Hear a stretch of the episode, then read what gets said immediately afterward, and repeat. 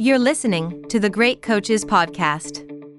Hi everyone, Paul here, and just a quick message from me to let you know that if you are looking to improve the performance of your team, no matter whether it is a work, sporting, or community one, then we've developed some tools to help.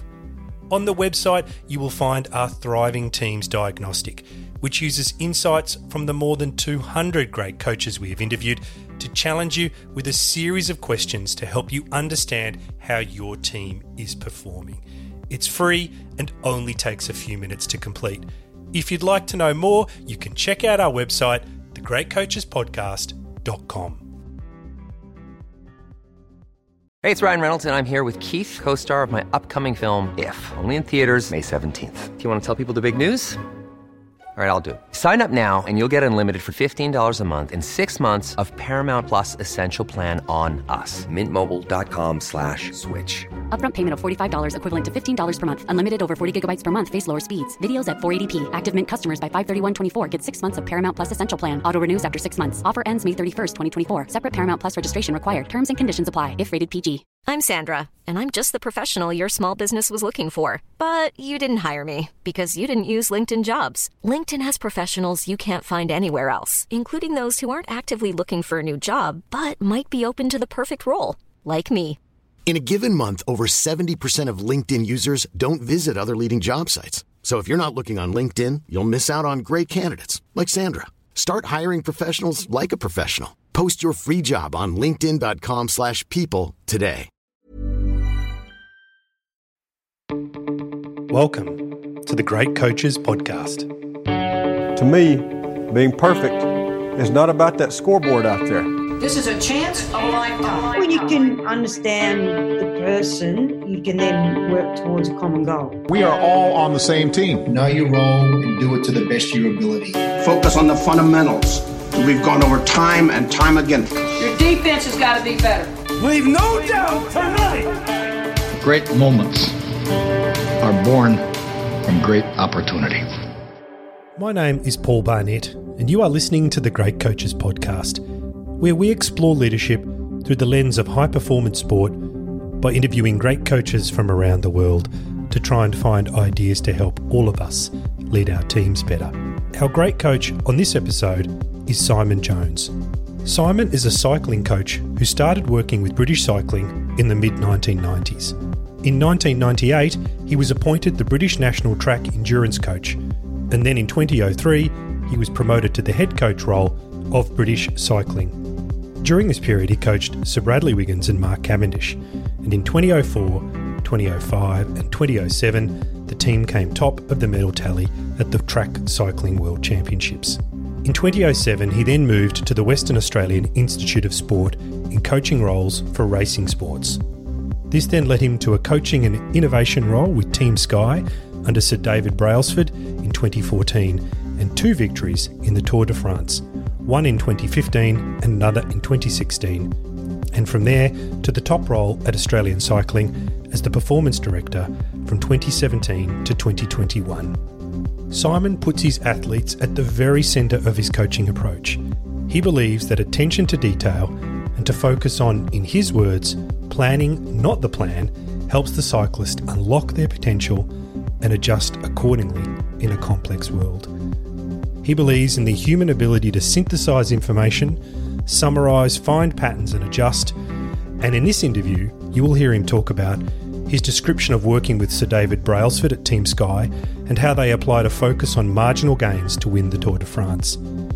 How on race day you have to be mindful of not having a negative impact as a coach, and so you need to stand back and give the athlete space. And his view that legacy is for your ego, and so he doesn't focus on it, but instead tries to just do his job and enjoy the role. This was an enjoyable interview with a coach who believes in empowerment, and I hope you enjoyed as much as Jim and I did. And just before we go to the interview, if you're a first time listener, you can check out our library of interviews with other great coaches at our website, thegreatcoachespodcast.com.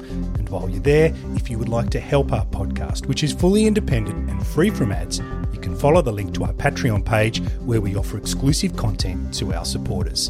And now, please enjoy our interview with Simon Jones. You're listening to the Great Coaches Podcast. Simon Jones, good afternoon and welcome to the Great Coaches Podcast. Thank you for having me. Simon, where are you today and what's the weather like? It's actually sunny. I'm in Perth in Australia. I'm in quarantine, so 14 days self quarantine because I've just recently been in Adelaide, working in my office, which is a bit on the chilly side, but all good thankful for you giving us a little bit of your time today to talk about your coaching experience because you've had a wonderful journey. And I'd like to start off actually by asking you about two great coaches that you worked alongside, Peter Keen and Sir David Brailsford. And these are just a few of the great coaches that you've had access to over the years. But what is it you think the great coaches do differently? I think they don't give up and they live in the future. I think that's create, challenge, and support. I think are the three main things you know, create the future, they challenge the status quo, and then support people. And that can become in a combination of support's not always necessarily positive, and it could be a probe and a prod and some honest conversations. But I think that's what they do. They create a future state for people want to go to. In preparing for this interview today, I was reading a lot of articles and I, I keep hearing people talk about your mantra being it's not the plan, it's the planning. So I'm wondering if you could talk about how you've used this particular mantra to help improve your athletes. Yeah, I don't know where. Well, look, I was quite funny when you mentioned that. Yeah, I do mention it yesterday again because I think you've got to create a vision for the future, but we don't know what's going to happen. We live in this complex world, but without a destination to aim for. So just use it a bit like getting in your car. You go in, we used to have maps, we've got GPS now, and the GPS kind of guides us there, and you've got to change direction, maybe based off of the traffic conditions or you know you want to stop along the way and in a simple analogy that's what coaching does. It's about understanding the destination. It's about kind of working out the route and the journey, the resources required. Maybe you've got to stop and take a picnic on your journey. You basically got to work out what you need to do to get your destination. So I'm a big one for planning, but it's not about the plan because I think people that stick to the plan then don't absorb new information and then iterate the plan. And because we live in this complex world and it's ever changing, so those people that stick to the plan, I think get in a comfort zone. Everybody think, oh yeah, I've got a plan and we're on track, and they're not able to be I said, absorb new information. So I think I think you're constantly learning. So planning is you never stop planning. People think they write a plan and that's it. No, you plan is always a live document that you adjust adjust with data, information, athlete insights, uh, competitor information, and it's a living it's a living document. So that's really the background to that statement. Actually, I'd like to talk about the comfort zone because I, I've heard you talk about it actually on other interviews when you've said you know humans are designed to be in their comfort zone. They don't like change, but to remain at the top, you always have to be evolving. In cycling, what is the role of the coach in bringing the athlete out of their comfort zone? Well, first thing, I think everybody needs a coach, not just athletes, but coaches need coaches as well. So I think there's a coaching is about a culture and a way of a way of doing things, and I think central to that is about getting feedback because we do miss things, don't we? We you know we have our perspectives. I think coaching simplistically is about a partnership, and it's about co-creating plans together and, and offering perspectives. It could be many things. I mean, coaches come in all sorts of shapes and sizes. So my what I've learned over the time is that you've got to. I believe athletes have got so many of the answers, even young like young athletes, and because they're experiencing what they're doing, you've got to learn to tap into that. So I think the role of the coach is to really, really understand and get feedback from training sessions at one level. The other one is like I said, you've got to dangle the carrot in the future and you've got to get people to kind of do things which they probably not, might not really believe they can do. And I think by doing things that you've not done before, it's uncomfortable from really a mental thing. Yes, the training's hard. That's always a given. But I think quite often people struggle to try things because they're scared of failure and they don't want to because it's uncomfortable, isn't it, to fail? But that's really when we learn as, as human beings. We don't really learn. When we do things well, we don't see them. But when we don't do things well and we get some feedback or a poor performance, I think that's when people really sit and think about what they need to do differently. And so is that the role of the coach? I think that's the, the coaching environment is to create this, I guess, this environment that you're trying to improve, you're trying to get to the next level. What we talk about, you never really get there. It's not somewhere you actually achieve. It's a constant, once you accept it's a constant moving target and you don't try and get there, you accept the fact that your uncomfortable environment becomes more comfortable because you accepted the fact that you don't really ever get to where you're going. You're constantly improving. And it's just motivation, which is your limiting factor primarily around that. So coaching, it comes in all sorts of shapes and sizes. And the role of the coach can be different at different times. Going back to planning, there's many different types of plan your coach needs to have from long term, short term,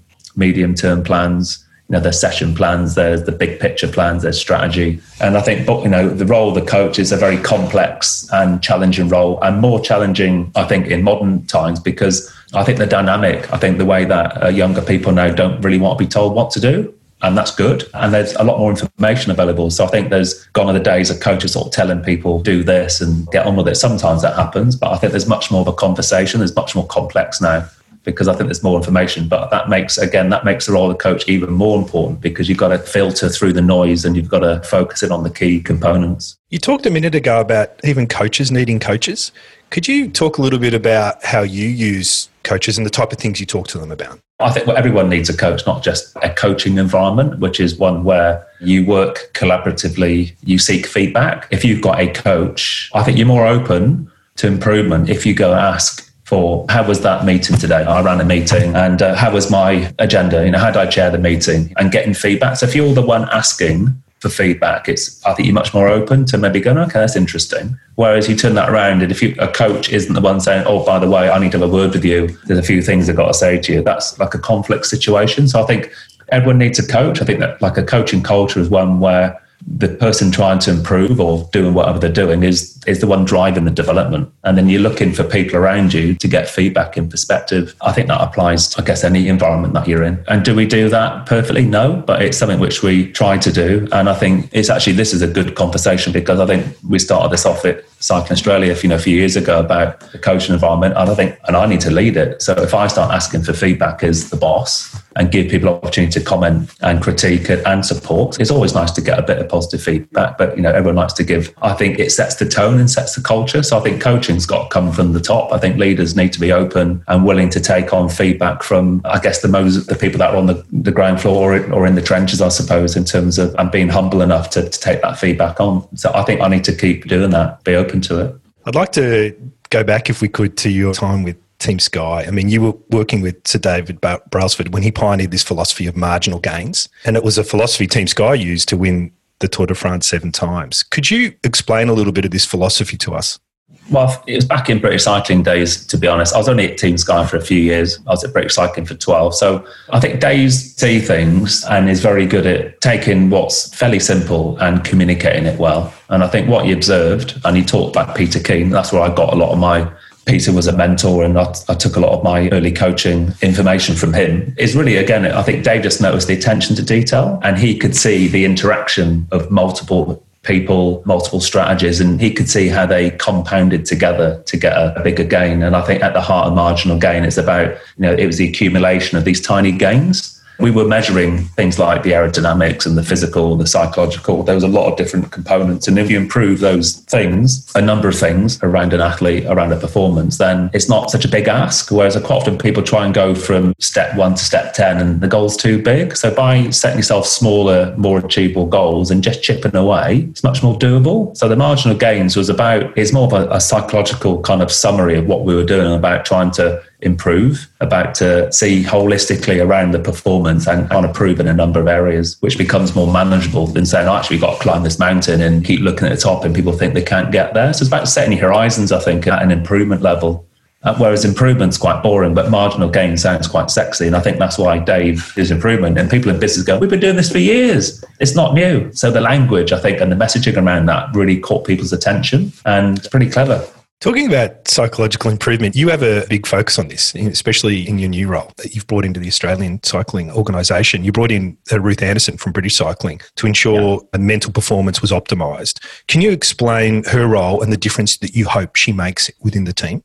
Well, just a bit of background on Ruth. She's clinically trained. She worked in the Australian uh, system. She was the head of AIS psychology and then has worked in other sports as well and then worked for about four years in the British system. So she's Australian. I think just through my experiences of, again, back at British Cycling and, and as a coach, I think just, I think a lot of the conversations you have as a coach around people's thoughts and feelings and behaviors, which then drive their actions. And then I think as a coach, quite often you kind of a very poor amateur psychologist. So I think the role of the psych within, within a team like ours is twofold. It's to support the athletes directly, but also support the coaches and upskill and educate the coaches because they're the ones that are having the majority of the conversations with the athletes. And the third thing is we've had a, a process for a few years now about what's our performance behaviors and trying to understand what are the those observable actions that we can take, which are aligned to our objectives of winning. So that's really what Ruth's role is. It's um, athletes, coaches and our broad behaviours. You just talked about those behaviours. Are you able to share some of those? Look, they're quite basic, and it's a bit of a. And I think with this type of work, it's not something that you really sort of start and stop. So we started with like the athletes trying to have these conversations, and they could be quite simple things which are observable within, you know, within the training environment, and ones you know like ones like giving 100 percent, like making sure you finish if you've got a, a session to do that you give 100 percent, and you can you can actually observe that. Whereas you quite often organisations about values. Values are good; they've got a role, but you can't necessarily see them. The things that you value, so we rather sort of turn them into more behavioural. So we've got another session coming up a month or so to to go back to ours, but it's about supporting each other. It's about challenge. It's about accepting there's a challenging environment. I think so, which just reminds people of well, if you've not been challenged or you've not challenged like someone for a while, you can observe that behavior. Some are team based, some are individual based. I'm sure the list will grow, but it's more about having conversations about what are the standards and what are the, the expected behaviors. And I think quite often people in high performance environments, it's not a happy family environment. It's not a family environment. It's really, really supportive, but they quite often have high levels of, of challenge as well. So it's getting the balance between a supportive environment, but also one which has got a lot of check and challenge as well. Hey, Dave. Yeah, Randy. Since we founded Bombas, we've always said our socks, underwear, and t shirts are super soft. Any new ideas? Maybe sublimely soft. Or disgustingly cozy. Wait, what? I got it. Bombas. Absurdly comfortable essentials for yourself and for those facing homelessness. Because one purchased equals one donated. Wow, did we just write an ad? Yes. Bombas. Big comfort for everyone. Go to bombas.com slash ACAST and use code ACAST for 20% off your first purchase. I'm Sandra, and I'm just the professional your small business was looking for. But you didn't hire me because you didn't use LinkedIn jobs. LinkedIn has professionals you can't find anywhere else, including those who aren't actively looking for a new job but might be open to the perfect role, like me. In a given month, over 70% of LinkedIn users don't visit other leading job sites. So if you're not looking on LinkedIn, you'll miss out on great candidates like Sandra. Start hiring professionals like a professional. Post your free job on linkedin.com/people today. So if a coach was trying to improve the culture, which is a very broad word to encompass values and behaviors and expectations, what advice would you give them? What would you tell them are the first things they should do? I, well, I think you've got to start really simply and you've got to prioritize and you've got to do the ones which are manageable. And I think you have to build it over time. And I think the other thing is, so once you set what those standards are, it could be we start training on time. You might, you know, for example, you know, we always do a debrief, for example. It could be things like that. I think what you can't do with these things is you set a culture and then you don't do it. And that, that undermines trust. So I think you've got to start small, set things which are realistic, and then build on them, as opposed to sort of starting with, like I said, like the you know the gold standard, and then having a, a really really big mountain to climb.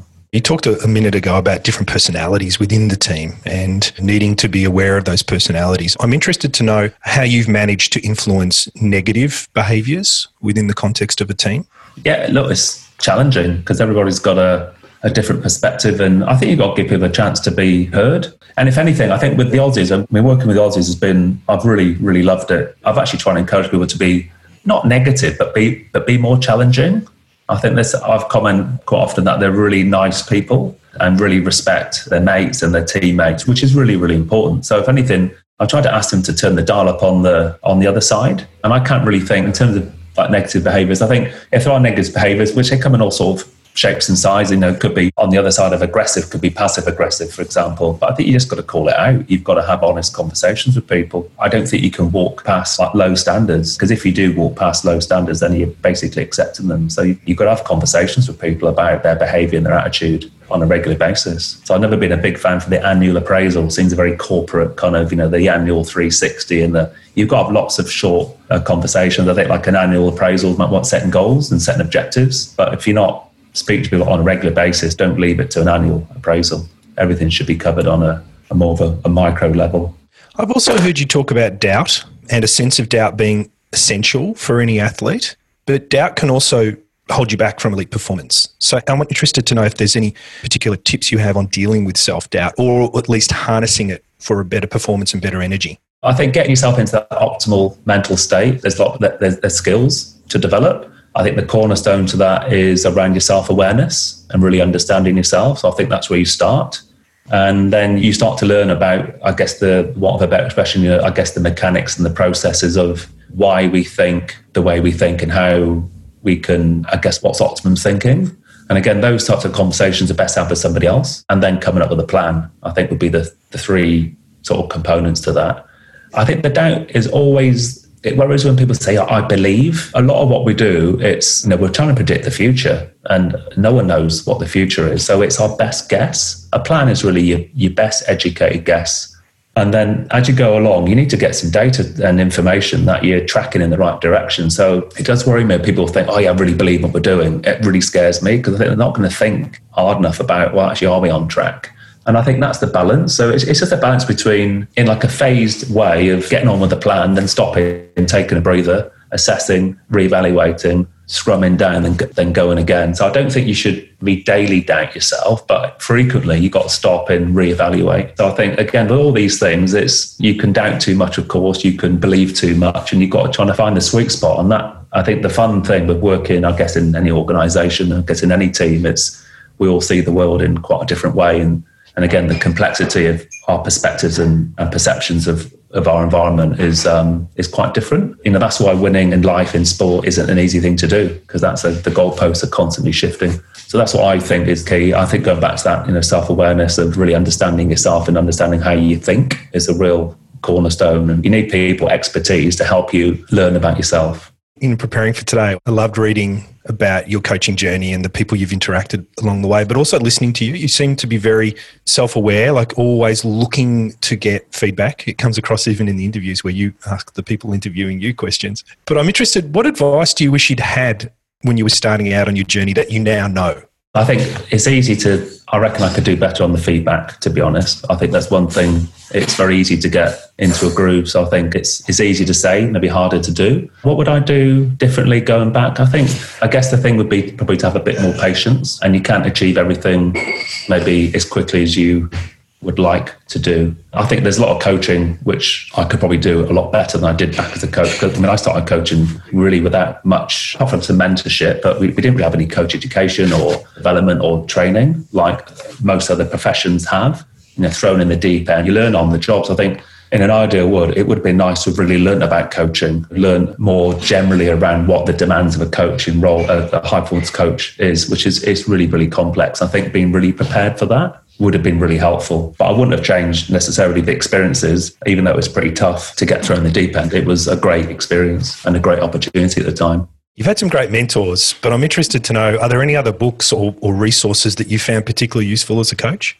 I listen to a lot of podcasts now, and I think that's the great thing with mobile phones. I guess one of the good things with mobile phones that you know a lot of the are not a massive reader. I Don't think I can sit still that t- enough that length of time. I've really got to work hard at reading books, but I think I quite like Marcus Gervais' Finding Mastery. Really listen to a lot of that. I tend to listen to a lot of Harvard Business Reviews or some of the HBR podcasts around sort of business and entrepreneurial. I think there's a lot of synergy between, I guess, the entrepreneur and their problem solving, sort of calculated risk taking requires, you know, what's required in an entrepreneur as there is to coaching as, as well. So I sort of listen to quite a few sort of business orientated you know, people who've, yeah, failed a lot in their lives and they're willing to share the things that they've learned and uh, ability to pick themselves up again and sort of try again. So I really enjoy things outside of sport, to be honest, more so than reading auto, you know, Alex Ferguson's autobiography, for example. I probably that's probably not the bit of that I would be drawn towards. Is there any particular uh, story or anecdote that you've found interesting just recently? Well, no, I take no. I've been listening to 13 Minutes from the Moon. I've actually gone through it twice because I think what was, I think if you were to break all that down, and that's on the BBC at the moment, I think the vision of being the first nation to get a man on the moon, you know, not because it was easy, because it was hard to do. I really connect with that, and that's kind of what sports about. It's we don't try and win gold medals because they're easy. We try and win because they're bloody hard to do. Um, and why would you try and set yourself easy things to do? So I've listened to that. I think that's a really good podcast. And even like the live commentary from the 13 minutes from when they start to descend to the moon, there's a, a section on there which is just the live feed and the communication. And then the role clarity, the way the chain of command, the way that the sense checks with everybody. So there's like he's getting feedback from all the different systems and he's making decisions on the fly in something which no one's ever done before. So that's like 50 years ago. It's totally amazing, the moon landings. That kind of stuff I think is really inspirational. And I always pick out I sort of listen for learnings and you think, oh, they did that so long ago. It's almost like we're a bit scared now to try to do things like that. That's pretty inspiring and that's well recommended if you've not listened to that. I think there's a general feeling that a lot of coaches aren't as innovative as they were previously. And what do you think stops more coaches from being innovative? Science, in a word. I think when go back 30 years, coaching was information was less freely available. You sort of went to books and and maybe dug around and or 30 years ago was there was still quite of information of course i'm not talking the dark ages here but i don't think information was quite as freely available so you had to take hunches and you had to kind of learn probably in a quite a, a, small environment. And now, as sports got more sophisticated, the teams are bigger, there's more data. And I think it's got really complicated in what's a really complex world. And I think what you can't do in complexity is you can't solve it by equation. Complexity is one where you, you literally have to sense, measure, assess, really it's a constant plan do review because we live we're working with people. And i think we're trying to apply an overly scientific complicated solvable problem in a complex environment you can't do that. And i think that's what coaches are good at when we don't have all the answers and someone's got to make a decision. And i think we're now in the people can't make decisions unless they've got all the answers and we don't have all the answers. So if you want to rely on evidence all the time well good luck? Because we're already going over here without the evidence because we've got to take our best guess because we're living in this complex world. So working in complexity, that's where the, that's what the, the, best coaches do. They synthesize information, they summarize, they get trends and directions, and then discover and they evaluate and they go again. And they they tend to be ahead of people because they're good at pattern recognition and pulling information together like that. And I think sciences, I think, slow that up because trying to measure everything and get an answer before we move to the next a level. And I don't think that's not really the best way to do it in like in our context. If you're making a machine, that is the right way to do it. You know, machines are complicated, not complex, and therefore you can systemize them and process it, and you can have it all evidence based, and you have benchmarks, and but you can't do that with people. Simon, I've seen some footage of you with the team on race day, and you're reasonably calm. And I'm wondering if there are any routines or systems that you use to sort of keep calm before, during the game when I used to coach, it was a long time ago now, I think I used to get really, really stressed. And I think so I had, I had two people. One would be Chris Boardman, who was a real mentor when I was coaching in the national team in Dave, I suppose. And also I should mention, you know, Steve Peters, the, you know, the psychiatrist, who was the team psychiatrist. And I think, I think all you can do on race day is be a negative impact as a coach. Like your job's done. You know, team talks are overrated. No one really listens to you. If you've got to do a big team talk or go through your race strategy, you haven't done your prep right. So I've learned that the best thing you can do is smile and be calm because then you're a bit more relaxed. When things do happen, left field things, you probably got a bit more cognitive space to make the right decision. So I think I've only learned through making mistakes in terms of being super anxious and worrying and, and basically, and people give me feedback and say, like, Jonesy, you look like someone's going to die 15 minutes before a final of a team pursuit or something. So it's only through the feedback and people having your best interest at heart. And I think I've got one of those faces that look a bit grumpy as well. So I have to actually work at smiling, just the way I was born. So I can't really blame my parents for that But yeah, so I think I have to think about it. But ultimately, racing on race day, great. That's the day you get to test yourself. Yeah, the best influence you can have on people around you is being calm and smiling. I don't think I probably do it all the time, but I certainly do try to do it. So on that odd occasion you caught me, I was obviously doing a reasonable job. Just one last question, if we can, Simon, and it's about legacy. And I'd like to know what's the legacy you want to leave as a coach, and in particular in your present role as head of Cycling Australia. I've heard this quite a bit. I think I think legacy is for ego. I'm just doing my job, having these highfalutin. I'm not saving lives. I'm not president or a politician or with my uh, probably not my favourite people. No, I'm not someone who's leading the nation. I'm not a teacher in a school. I'm not a nurse in a hospital. We're just working in sport super privileged to be working in sports that we love, having a great time, and hopefully treating people with a lot of respect, challenge and support, having some fun along the way. I'm not too sure legacy is is up my street, to be honest. I think it's, it's very ego orientated and what I've left behind. It doesn't really sit that well with me, to be really honest. I'm just doing my job and trying to enjoy the, I guess, most of the time. Simon Jones, thank you very much for your time today. It's been a wonderful conversation. Uh, we appreciate it. Have a good day, guys. Hi, everyone, it's Jim here. You've been listening to our discussion with Simon Jones. The key highlights for me were how he differentiates between the plan and planning, and why this distinction is important as it allows you to change and adapt as required. His belief that athletes inherently have their own answers, and coaching is about a partnership through which you co create plans that allow them to tap into their own energy. And his view that we often try to apply an overly scientific and complicated problem solving technique to human problems, and how the best coaches are able to synthesize information, summarize, find patterns, and adjust the plan. I hope you enjoyed this as much as Paul and I did. And just before we go, if you have any feedback, then please let us know.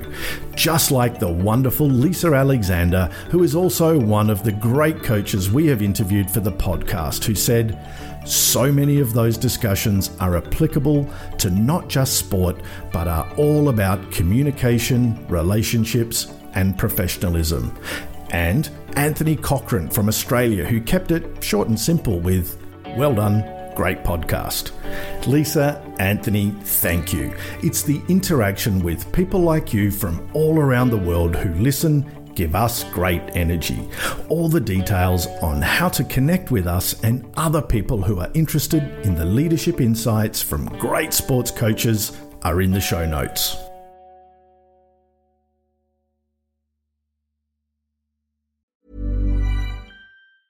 Planning for your next trip? Elevate your travel style with Quince. Quince has all the jet setting essentials you'll want for your next getaway, like European linen, premium luggage options, buttery soft Italian leather bags, and so much more. And it's all priced at 50 to 80% less than similar brands. Plus, Quince only works with factories that use safe and ethical manufacturing practices. Pack your bags with high-quality essentials you'll be wearing for vacations to come with Quince. Go to quince.com slash trip for free shipping and 365-day returns. Mom deserves the best, and there's no better place to shop for Mother's Day than Whole Foods Market. They're your destination for unbeatable savings, from premium gifts to show-stopping flowers and irresistible desserts. Start by saving 33% with Prime on all body care and candles. Then get a 15-stem bunch of tulips for just $9.99 each with Prime. Round out Mom's menu with festive rosé, irresistible berry chantilly cake, and more special treats. Come celebrate Mother's Day at Whole Foods Market. When you make decisions for your company, you look for the no brainers. And if you have a lot of mailing to do, stamps.com is the ultimate no brainer. It streamlines your processes to make your business more efficient, which makes you less busy. Mail checks, invoices, legal documents, and everything you need to keep your business running with stamps.com. Seamlessly connect with every major marketplace and shopping cart. Schedule package pickups and see your cheapest and fastest shipping options from different carriers. With rates up to 89% off USPS and UPS rates. And with the Stamps.com mobile app, you can take care of mailing and shipping wherever you are. Make the same no brainer decision as over 1 million other businesses with Stamps.com. Sign up with Code PROGRAM for a four week trial, plus free postage and a free digital scale. No long term commitments or contracts. That's stamps.com. Code program.